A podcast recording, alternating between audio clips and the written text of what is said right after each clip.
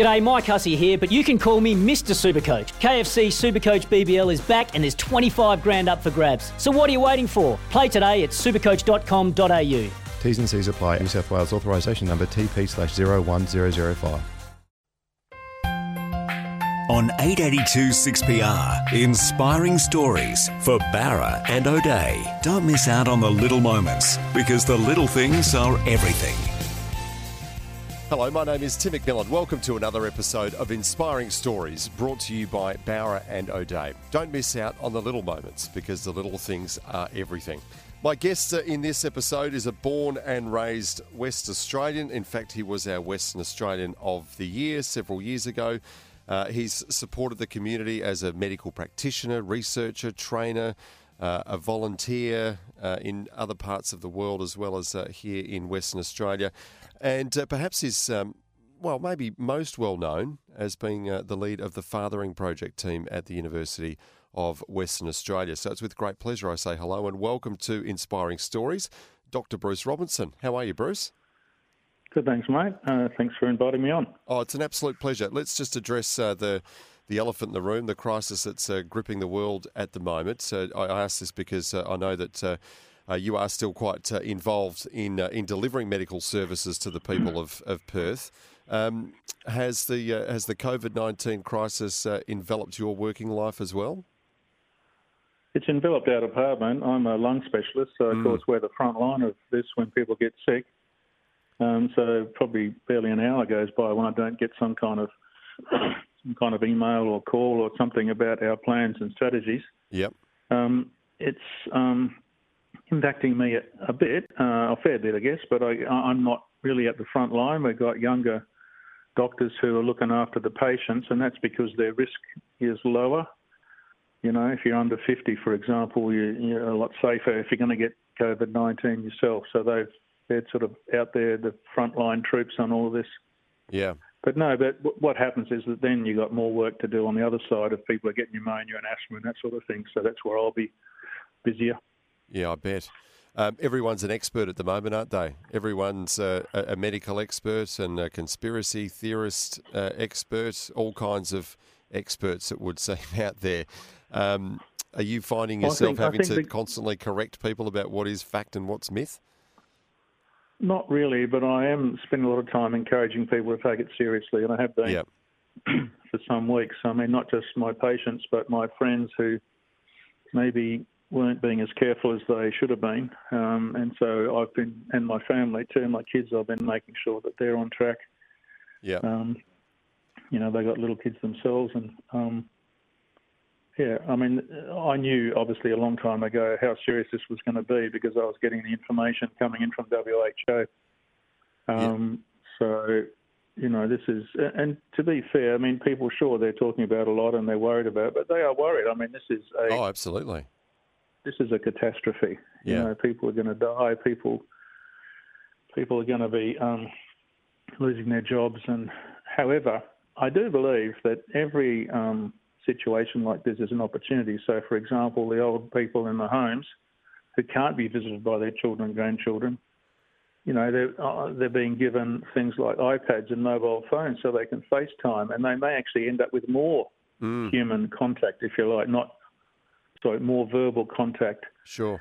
Community groups are organising to um, talk to people, particularly people who are lonely, and you know, like churches, etc., to ring people up and just you know old people and say hi, my name's Tom, Dick, or Harriet, and you know if they yeah. volunteer, and then uh, ask them about their life, where they grew up, and I don't know. There's all sorts of ways in which every one of these catastrophes is has some good that can come out of it, and that, there's some examples. Yeah, let's hope so. Look, one of the things that people do talk about is, um, you know, it, it puts people in a position where they are going to be spending more time uh, with their loved ones, uh, parents with their kids. For instance, it's an opportunity uh, to spend more time working on that strong family unit, which I suppose goes to the heart of, of, of what you've been doing with the Fathering Project now uh, for some years, doesn't it?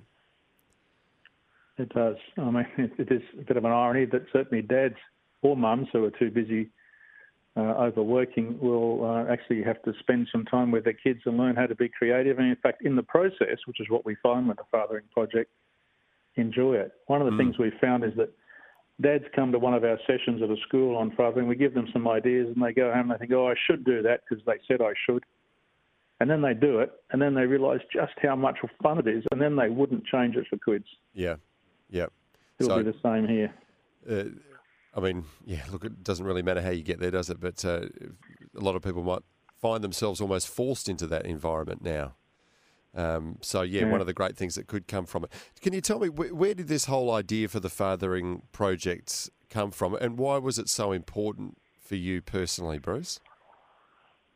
It was a bit of an accident to start with. Uh, I it really arose out of um, me talking to men in my clinic and having to break the bad news they're going to die, and them sitting there telling me, "Gee, you know, it's terrible. I wish I'd spent more time with my kids. I can't get that time back again." And after hearing that a number of times, I got really frustrated. Um, so I just I wrote a book about busy dads and ideas that I accumulated from other men uh, on how to work around a busy lifestyle and still be a good dad. And that's I thought would be the end of it, um, but then it became a bestseller, and then we started a research project on the role of having a good dad or father figure in drug addiction. And then we got a grant, and I don't know, it just got transformed into a fathering project, and now it's being rolled out across every school in the country, every primary school in the country. That's the goal. That's uh, that's incredible, uh, and it seems like such a a simple and obvious principle, doesn't it?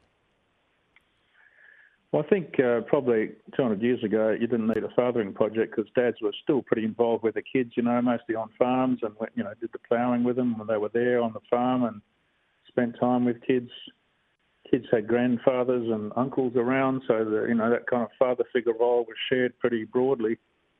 But now uh, life has changed, so caught us hmm. by surprise, I think. And so kids really, really, really change if they have strong input from a dad or a father figure, you know, in terms of how they feel about themselves, their risk of being a drug addict, their risk of being a bully at school, their attitude to learning, attitude to values, you know, loss of values today. So much Yep. of it comes from lack of input from dads. That's, hmm. and also their sense of themselves too, you know, teenage depression, that sort of stuff. And having a strong dad or father figure is so powerful in changing the future of kids. How would you describe your own style as a dad, Bruce? As I'm guessing, uh, as someone who's dedicated a, large part of your life to becoming a, a medical practitioner, that is a time-consuming uh, occupation and vocation that you've chosen there. Um, how did you balance all that with being a dad? Because I know you've got uh, you've got three kids, haven't you? Yeah. Um, I guess uh, some good and bad, really. I mean, I think I kind of um, did plenty of things with my kids. Always took them camping and kicked a footy with them, and you know, I didn't miss their important things. Um, but also, um, I probably was away a fair bit in my. Oh, I wasn't. No, not probably. I was away a fair bit when I was uh, young. You know, you go overseas to conferences, and I do a lot of research, so you've got to travel a lot. And but I think, like I said before, every, every problem is an opportunity. So one day I got home from a trip, and I thought, this is ridiculous. I can't be away from my kids this this much. Uh, so I started taking them with me one at a time on trips. Yeah, right. Again, as I said, I did it because I should. Mm. And I thought I'll do this because it sounds like a good idea. I mean, you know, I should do this. Boy, it was fun. It was absolutely fun. And my kids, now three of them, have gone around the world with their dad. The trip lasted a month, each of them, and done other trips with me as well. But that was sort of the first thing, um, this conference trip. And boy, they remember every single second of it. Yeah, I Um, bet. and the fact that you know I'm busy and yet I bother to spend time with them that makes them feel so special and worthwhile. And Mm. boy, did I love it! In fact, the last day, the last night of my last kids trip, I was in Paris with my daughter. I I sat on a balcony and I suddenly realised it was the last of these one month trips when they're nine or ten, and I started to cry. It was such a, such a joy. Yeah. Anyway, so that's an example of things I did badly, but you know, I managed to sort of turn it around a bit. Mm. Are they still trying to tag along on your work trips, Bruce? No, they're all married with their own kids now, but they like doing footy trips and things. And and we've, uh, my wife and I have got, you know, we we take each of the kids now with their own kids off on a holiday somewhere with us. yep. The whole lot of us. Um, the other thing that you know, I was always busy, so I tried to create dad dates. You know, where you go out for a, a movie or whatever, have a meal with your kids, and one at a time. The key thing is one at a time. And I still do that. In fact, I now have a, a, a do it with my kids-in-law. You know, like without my kids there, they with my kids-in-law, we go out together and get to know them a bit. And I still no, I still love spending one-on-one time with the kids. Oh, they're such a joy, and I guess I've been doing it now the whole of their lives. So I'd miss it if I couldn't. Yeah. Going back even further, Bruce, what was your own childhood like and your relationship with your parents back then? Yeah, I think I was a probably. I'm a real um, typical Aussie kid, really. I grew up in Bassendean. Dad was a clerk in a factory. I spent my whole time with all my mates, swimming in the river, riding bikes, playing cricket and footy. Yep. You know, um, just a pretty, you know, working class kid, and had no TV, obviously. Uh, even when TVs came out, we couldn't afford one, and yeah, I know, just had a typical childhood of mucking around, making stuff, and Mm. Um, my dad, I would say, looking back, now that I know what a good dad is and what a good dad is not, uh, he was pretty good. He, um, a few things I remember that were, really were ahead of his time. One is he used to take us all out camping all the time. Sometimes on a Friday, just say, let's go out camping, and we all just jump in the FJ Holden and go camping, sleep under the stars, catch jilgies in the creek. Yeah. I think my mum used to worry sometimes, but you know, we always did camping things, and he taught us how to be good bushies. Yeah.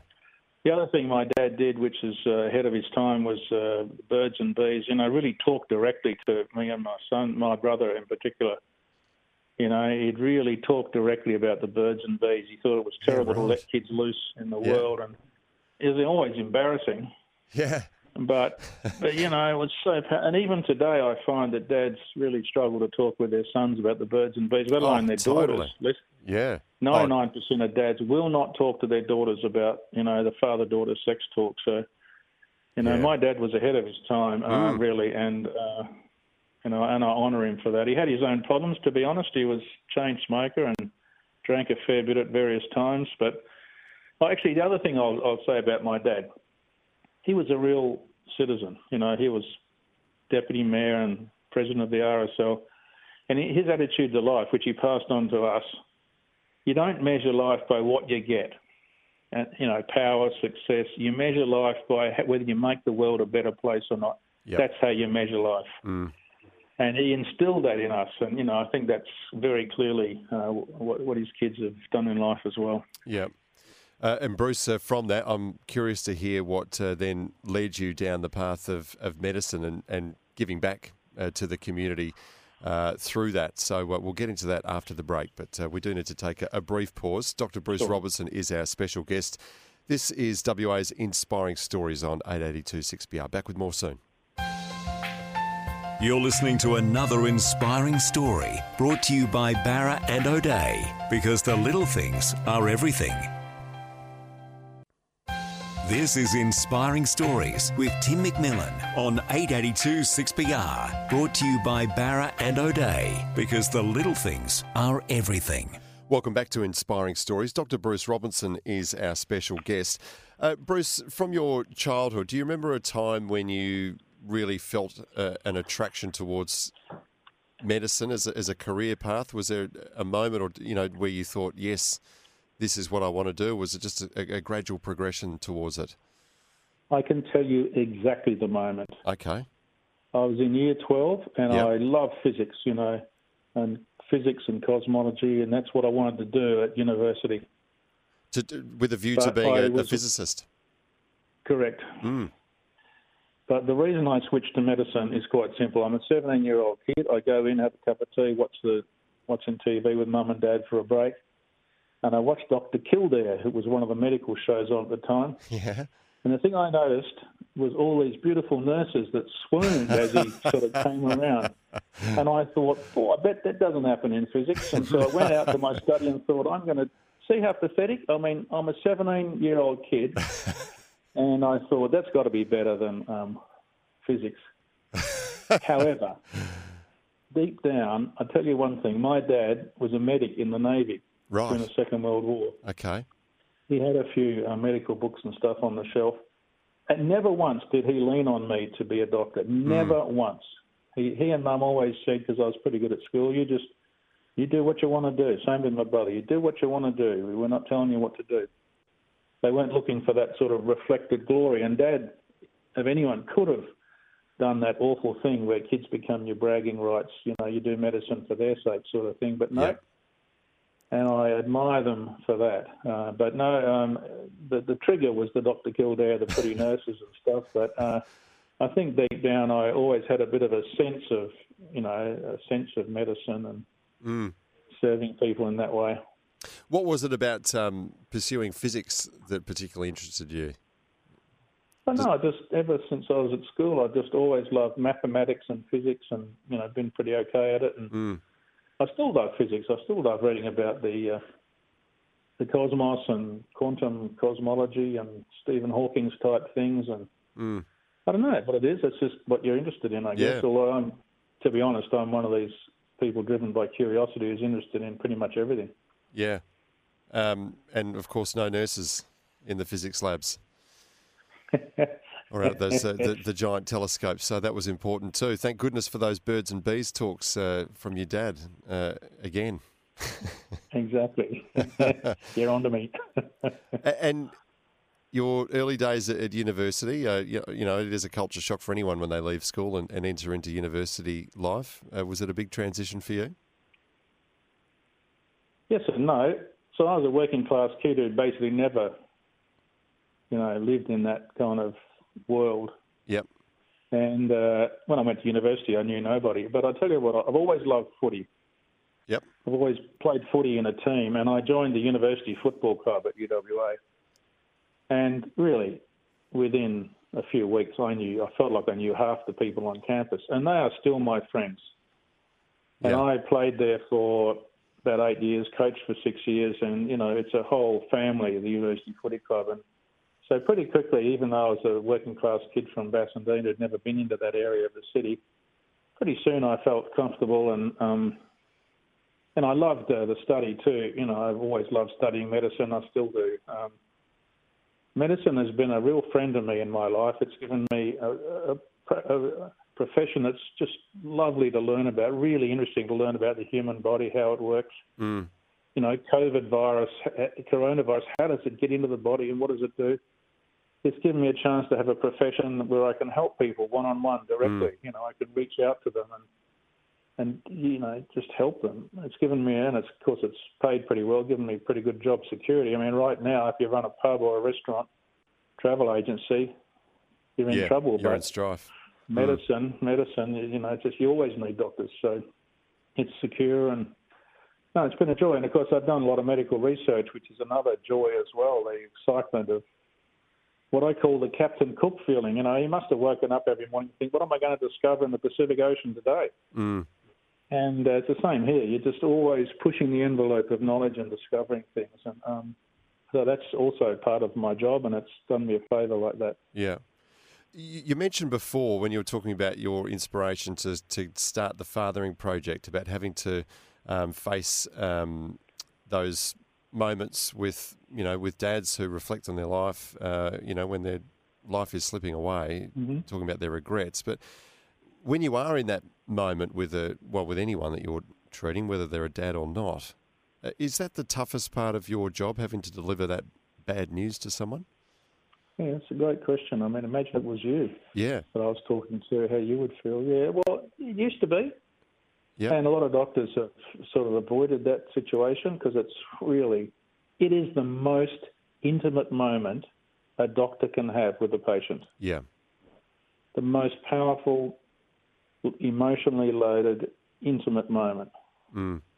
But um, when I realised I didn't really feel comfortable about it, I did a lot of research to work out what is the best practice at doing this. And I've now done it hundreds of times and learned what from the patients what works well and what doesn't. Yep. In fact, I was in charge for 25 years of the course on teaching medical students how to do that in the end. So now I actually, to be honest, this sounds a bit weird. I actually find it a privilege and an honour to be there at that moment. Mm. And I guess to walk the journey, because I never then abandon, I don't handball them on to just oncology and what have you. I, I stay with them and do the journey till they die and help them to think about how they're talking to their kids and each other and what are they afraid of and you know all those things. And I, I walked that journey with them, and it is an honour and a privilege. And poor, gee, I've learned a lot about human life through doing that. Yep, yep. And I suppose you, uh, you you're getting people in their most uh, raw and and open moment, aren't you?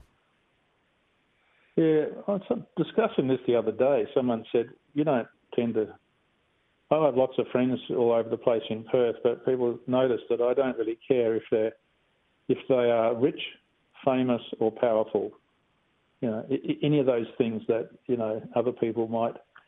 I, they say you don't seem to pay any attention to it, and I say, yeah, that's because I just don't care. They're a human being, and when you've sat in the room with with people who are reduced to their most basic where they live in their heart, nothing else matters. And so, you know, I honestly, I honestly don't care how rich and famous and powerful people are, and I think people appreciate it because I don't even. Yeah, holds no currency for you. The prime minister, mm. if I was sitting at a test match and the prime minister said next to me, I don't even know the guy, but if he, if I said to him, "Oh, how you going, mate?" He said, "Oh, you know, we got this budget thing." I'd say, "Mate, I'm not talking about that. I'm talking about your kids and you and how you going, being away from home and yeah. getting a battering from the media. How you going, buddy? And thanks for working so hard for us." Mm. You know, yep. I only care about those things. So I think it's because of really sitting there in the in the room and having people essentially emotionally naked mm. sitting in front of me. Yep. And sometimes, honestly, sometimes I cry as well when I give them bad news. I bet. Especially if they're young with young kids. Yeah, it's uh, well, it's it's not something that uh, that many people would cope with having to do that uh, over many years. I imagine. Um, so well, I, I, suppose think, they're, um, they're lucky to have someone with uh, with your compassion and insight to, to be there in that moment. I think there's plenty of doctors who are like that. I mean, yeah. once you learn how to do it, mm. you learn not to take it onto yourself. You don't take it home, and you learn to consider it, I guess, a bit of an honour. So, yeah, and there's there's lots of doctors who um, have learned how to do it, and, uh, and I think do a good job of it. Um, and I guess some not so, and probably you know anyone's listening will probably you know have an experience of this one way or another mm. and we'll know things that happen badly and things that happen well. Um, yeah. I wanted to ask you as well, um, Bruce, about your work in the field of asbestos-related illness. Um, just uh, in case people aren't aware, you know, you were in, heavily involved in, in developing that uh, that what was a world first blood test for diagnosis of of mesothelioma. How did that come into your your work life? I, I mean, obviously, WA unfortunately is a is a real hotspot for asbestos related illness, isn't it? But uh, how did you become so intimately involved with it? That's a great question. Another accident in my life. Mm. I went to the United States for three years to do a doctorate. Came back pretty skilled up in you know uh, laboratory research at that point. Yep. But I was studying things like asthma. Yep. And one of my uh, colleagues came in and he sat in my office and said, "Look, we got people starting to die of mesothelioma a tsunami is hitting us, and we've got nothing to offer them, nothing at all, because nothing works. Can't you use all that stuff you've learnt in America and apply it to mesothelioma? And I thought, absolutely, why, should, why can't I? So I went out and I tried to find some cell lines around the world. There were none. We had to start that whole off. Then we tried to do this and that, and everything in that field we had to start ourselves. So we started off and um, built up a terrific team and then yeah, in the end we became the world leaders in this. Not me, but you know I just happen to be part of it now. Just the world leaders in this disease, and you know finding the first blood test for mesothelioma, the first chemotherapy that was effective. You know, with, with therapy, when we started off, our first effective treatment, we got about 12% of patients responded. Yep. Which is better than nothing, but it's 12%. We're up to about 40 or 45% of patients respond now. So all of this, uh, you know, and lots of lots of things that we've discovered. Um, and it's been, uh, I mean, all, all, that happened was that my friend walked in and put the challenge to me, mm. and uh, you know, we had what it took, and then challenge we accepted. had the patients. but the technology and all that stuff is one thing. I mean, I, I've now looked after hundreds and hundreds of victims of asbestos disease. Gee, they're heroes, you know. yeah are really, you know, they oh, they haven't like smoked and got lung cancer where they've kind of taken a risk and they accept it. they haven't got drunk and driven their car into a tree and become, you know, paraplegic where they say, oh, well, that's my fault. They've just gone to work and, you know, to feed their family and breathe in something that's going to kill them. I mean, they're real heroes, you know. Yeah. And yeah. I, I, I consider that a privilege too to have gotten to know them so well over the years. Yeah. Uh, and such a, a tragic story. Um, and like you said, you, we've had some real heroes emerge from it. But unfortunately, um, we're now in the grips of, of a third wave coming through, aren't we? Not you know not necessarily the, the James Hardie Wittenoom cases, but we're getting a, a, new wave of, of younger people suffering this shocking illness uh, right now, aren't we? Yeah. So you got the home renovators yeah. and people like that. Yep. Yep. Um, yep, exactly. So, and and their outcomes compared to when you first became involved uh, in this kind of research, they are thankfully better, but it is still uh, but I think it, it, seems to be an underappreciated um, killer still in Australia, doesn't it? Uh, yeah, well, their outcomes are better, but we still haven't cured the disease. Mm. I mean, Hmm. they live longer, but uh, we haven't cured the disease. So. Yep. So yeah, probably still a bit underappreciated. I mean, it's you know, there's things like breast cancer, which is common, and also it's mums who get it, yep. right? So that's much more kind of topical than, let's say, uh, an immigrant worker at Wittenoom who gets mesothelioma. But I think Australians are pretty aware of it. I mean, they're yeah. pretty scared of asbestos. So. I suppose just when mostly. you when you think of the, the, the, number of people that are killed on our roads and the efforts that go into the public health campaigns uh, to warn people about that, which are entirely valid. Don't get me wrong, um, but am I right in thinking that uh, asbestos-related uh, conditions still take more lives than car accidents in Australia, still to this day? Um, I don't know the exact figures, but you know, there's plenty of warnings about asbestos now, and yeah. um, I think people are aware of it. I mean, the main thing is to invest in research, really. I mean, mm. we've got to cure this disease. I think that's what we want to do. Yep, absolutely. At least we can't cure everyone, probably, but no. you know, we want to say to someone, look, we can cure half of you with this treatment. You know, something that's really clever and some combination of things that'll. Well, it's yep. the same with all cancers, really. I mean, we haven't cured most of the advanced once cancer's spread, you know, whether it's lung, breast, bowel, prostate, whatever, we haven't really done that well. So, yeah, you know, we're working on some new a new cancer vaccine, all aimed at trying to, you know, find some cures for these terrible, terrible diseases. You've got your work cut out for you, Bruce, but we'll give you a break just for a couple of moments while we do take a break okay. here on Inspiring Stories, uh, and we'll be back with you right after that. This is Inspiring Stories, 882 6PR. Back with more in a moment. You're listening to another inspiring story brought to you by Barra and O'Day because the little things are everything. This is Inspiring Stories with Tim McMillan on 882 6PR. Brought to you by Barra and O'Day because the little things are everything. Welcome back to Inspiring Stories, uh, brought to you by Barra and O'Day. We're hearing the story of Dr. Bruce Robinson, who was our Western Australian of the Year uh, in 2013 and has a lot of other uh, titles and accolades that have been awarded to him over the years uh, as well. Uh, he's a, a, member of the uh, Order of Australia. Uh, and and several others, um, particularly in, in the field of medicine. Bruce, I wanted to ask you about going back to 2004 or so.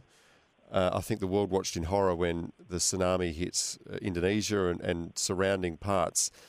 How did you respond when you first saw that? Because, uh, yeah, I, I, mentioned just before the break that you spent some, some time over there. Uh, when you first saw that, do you remember what, what you felt when you saw those horrific images?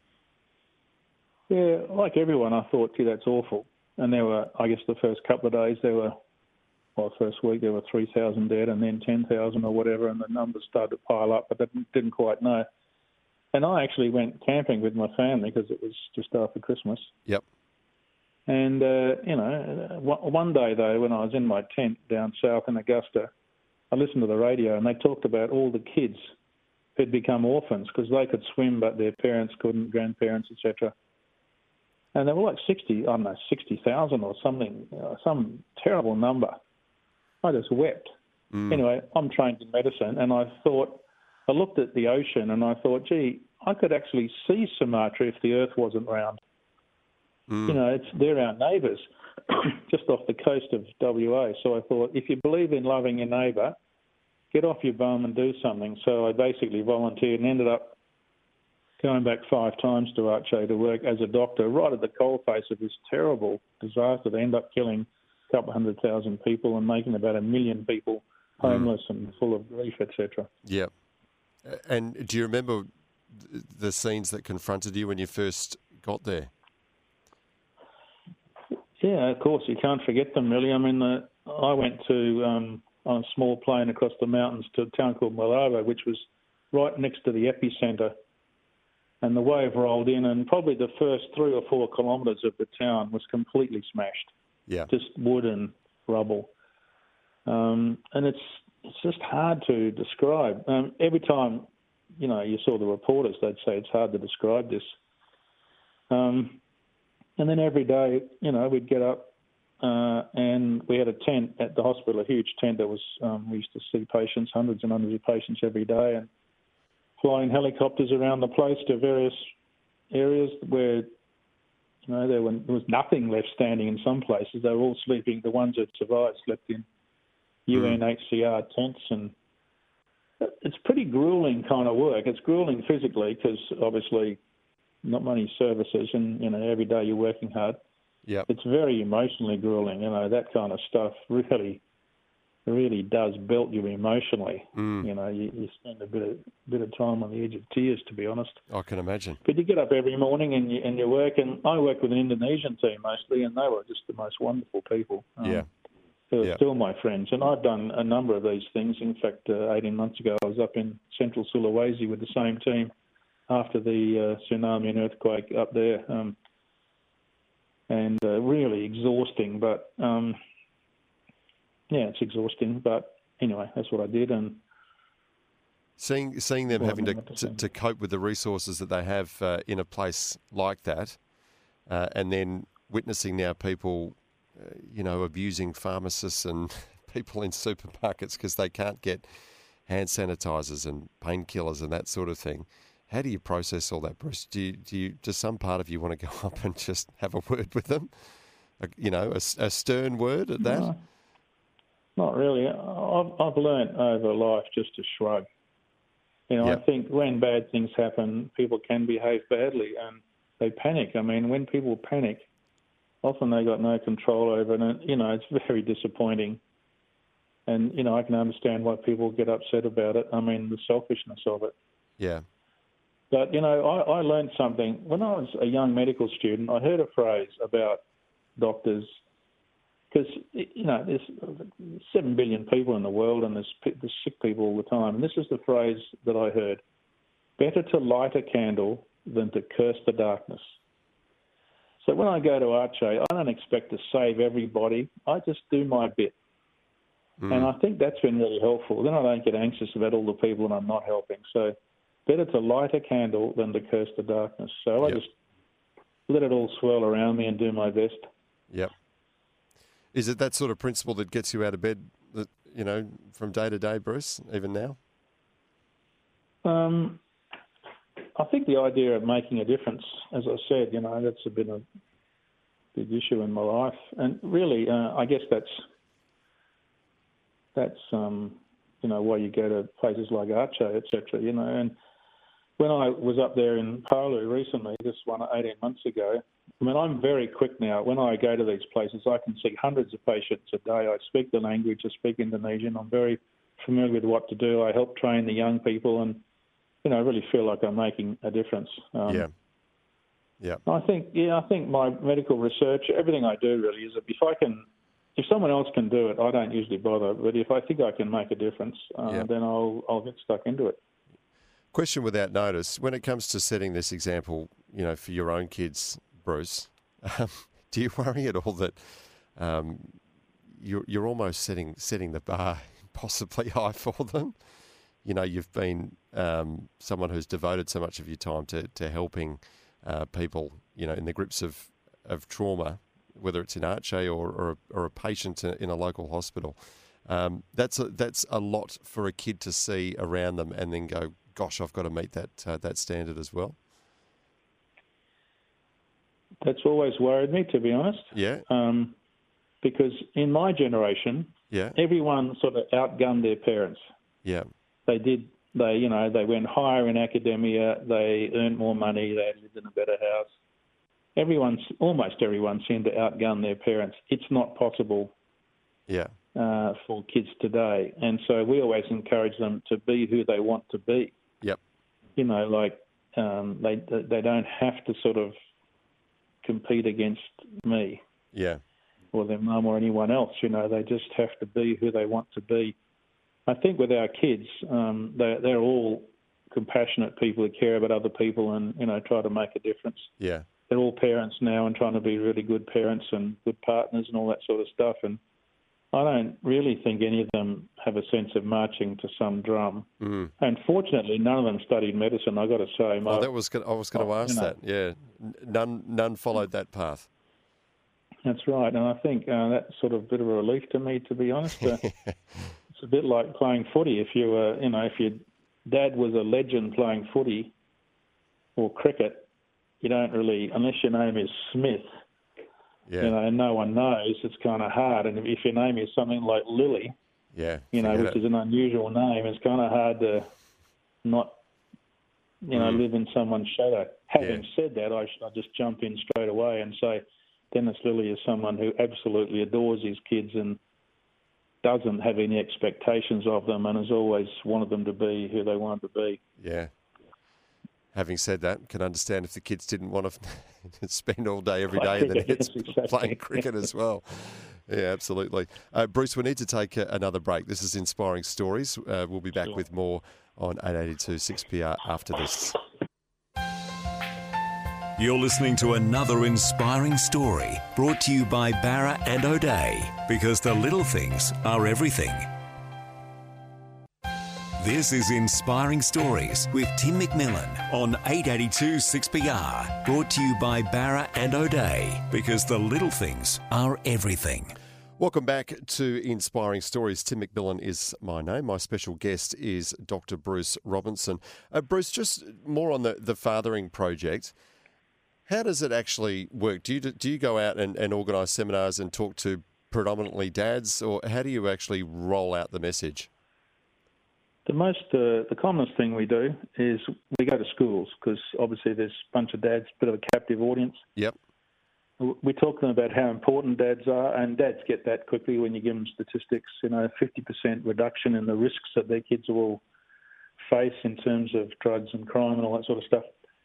And then uh, they form a dads group, and that dads group then carries on. It scoops up all the dads in the primary school. They have campouts, and they have, you know, we have videos that we show them about how dads can help them with bullying and cyberbullying and all that stuff.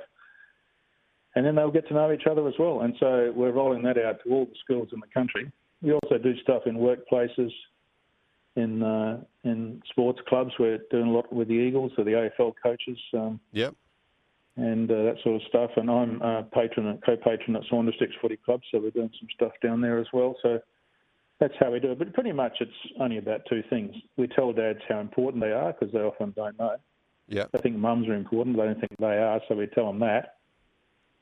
And, you know, like why they're important and what happens if they don't pull their weight, what happens to the kids. And secondly, we give them good ideas, you know, strategies, so they can, you know, they say, okay, so I'm important, but what the hell do I do? So Yeah. we tell them, you know, what works. Yeah. It's again, I, I- I said this before, but it seems like such a simple principle and a simple message. Why do you think there is such a need uh, for people like you to to deliver that and to try to uh, just you know get through the noise that might be buzzing around in, in a bloke's head and just to remind him that he has a good role to play?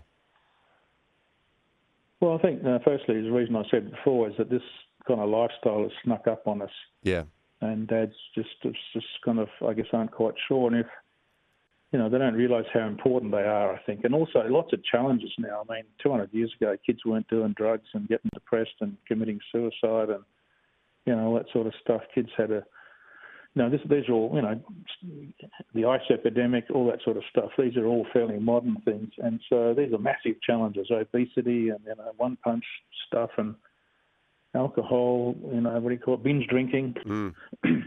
so these are all things that have snuck up on us, and dads are really powerful in cutting down the dangers of those things. So I think that's one reason that dads just haven't realised how powerful and important they are.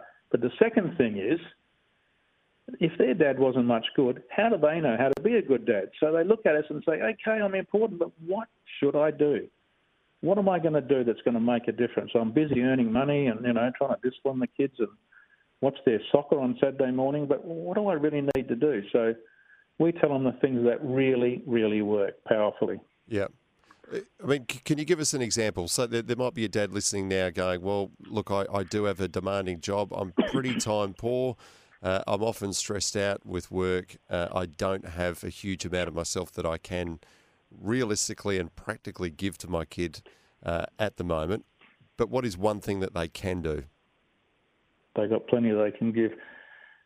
In terms of, let me just say, in terms of time, mm. Fathering Project on its website has lots of tips about how to work around a busy lifestyle. That's what you do in that time. And we have a thing called the BUS strategy, BUS what do kids really, really, really, really need from their dads? B, U, and S. B stands for being there. They need to know you're going to be there for them. You can't be there at every assembly, and you know you just can't be there at everything. But you want to be there for them when they need it. They need to know that. You know you'll drop everything if they're in trouble, and you'll be there for them. Nothing will stop you being there for them. Yep. Secondly, U stands for unconditional love. Your love for them does not depend on their school performance, their football skills, their cricket skills, their behaviour. You know, if they're a girl, maybe the, the pretty girl, not the ugly girl. You know, all that sort of stuff. They need to know that your love does not depend on those things, which means they are not your bragging rights. You love them because they're just magical, wonderful individual kids. And that's pretty hard for kids to get a sense of in this competitive world, mm. especially when people, when parents are braggers. And the S stands for special. Make every kid feel special. And, and that's one of the reasons we say dads should take the kids out on one on one dates. It makes a kid feel special that you're busy. In fact, you know, the busier you are, ironically, the more powerful it is when you take them out for a date. Mm. Because um, makes them feel special. And I'll just tell you quickly one story. Uh, when John Anderson was Deputy Prime Minister, his family had to relocate back to the electorate in the country. Yep. And he, uh, his daughter stayed in Canberra at school, and he took her out for a date. 16 years of age, took her out for a date. When he was at the restaurant, uh, a, a, table full of important people invited him. No, come over and join us. And he said to them, "No, I'm on a date with my daughter." And she said it made her feel like she was worth one million dollars. Mm just yep. by him saying that. I'm on a date with my daughter because she realised he could have spent the time with important people, but he chose to spend the time with her, and that's exactly what how to make kids feel special. Yep. And I suppose that's the bus strategy, and that's been a winner. Yep. Politician's great example of people who um, are often seen as these role models and, and, and leaders and uh, and people to guide us, uh, particularly at the moment, you know, as, as everyone's on edge with this virus pandemic. Um, but they are people who are being pulled and stretched in all directions, aren't they? So, um, you know, they're a great example, aren't they, of how, you know, with all of the pressures going on in their life, they can still make time. Well, you know, if you compare politicians to doctors, yeah, everyone's on the doctor's side. You know, like someone comes in sick to my hospital, I help the nurses. We're all we're all on the same side. You're just much more just trustworthy, likable people. people, though, Bruce. well, no, I think that's the problem. Is that people assume politicians are untrustworthy and what have you. But the problem is, you get elected to a seat. Half the population not only didn't choose you, but they think that you're you're a bit of a leper anyway because you come from the other party. I mean, you just mm. you're in an adversarial environment anyway. Yep. So anyone who's willing to fly to Canberra regularly, serve the community and put up with all that stuff. I say thank you to them, you know, and some of them are just terrific dads. Yep. And, uh, and mums, of course. Um, some of them aren't, you know, um, and I, you know, I take my hat off to them for, for, for putting their hand up in what is, to be honest, a fairly thankless job. Yeah. Bruce, if you ever get bored with uh, medicine, I suspect you won't, but if you do, there's a career in politics waiting for you. I'm certain of that. I think I'd be very frustrated and a very poor politician. Stick with what you're good at. Uh, Bruce Robinson, thank you for sharing your story with us uh, on the program. I really appreciate it. Thank you. You're welcome. Thank you. All the best. And to you. You've been listening to Inspiring Stories here on 882 6PR. Don't miss out on the little moments because the little things are everything. We look forward to you joining us again next time as we unearth another WA inspiring story. WA. For logbook servicing you can rely on, you need to make the right choice. You need trained professionals who are fully qualified to service your car according to manufacturer's specifications. For real peace of mind and a nationwide warranty, book in or book online at repcoservice.com.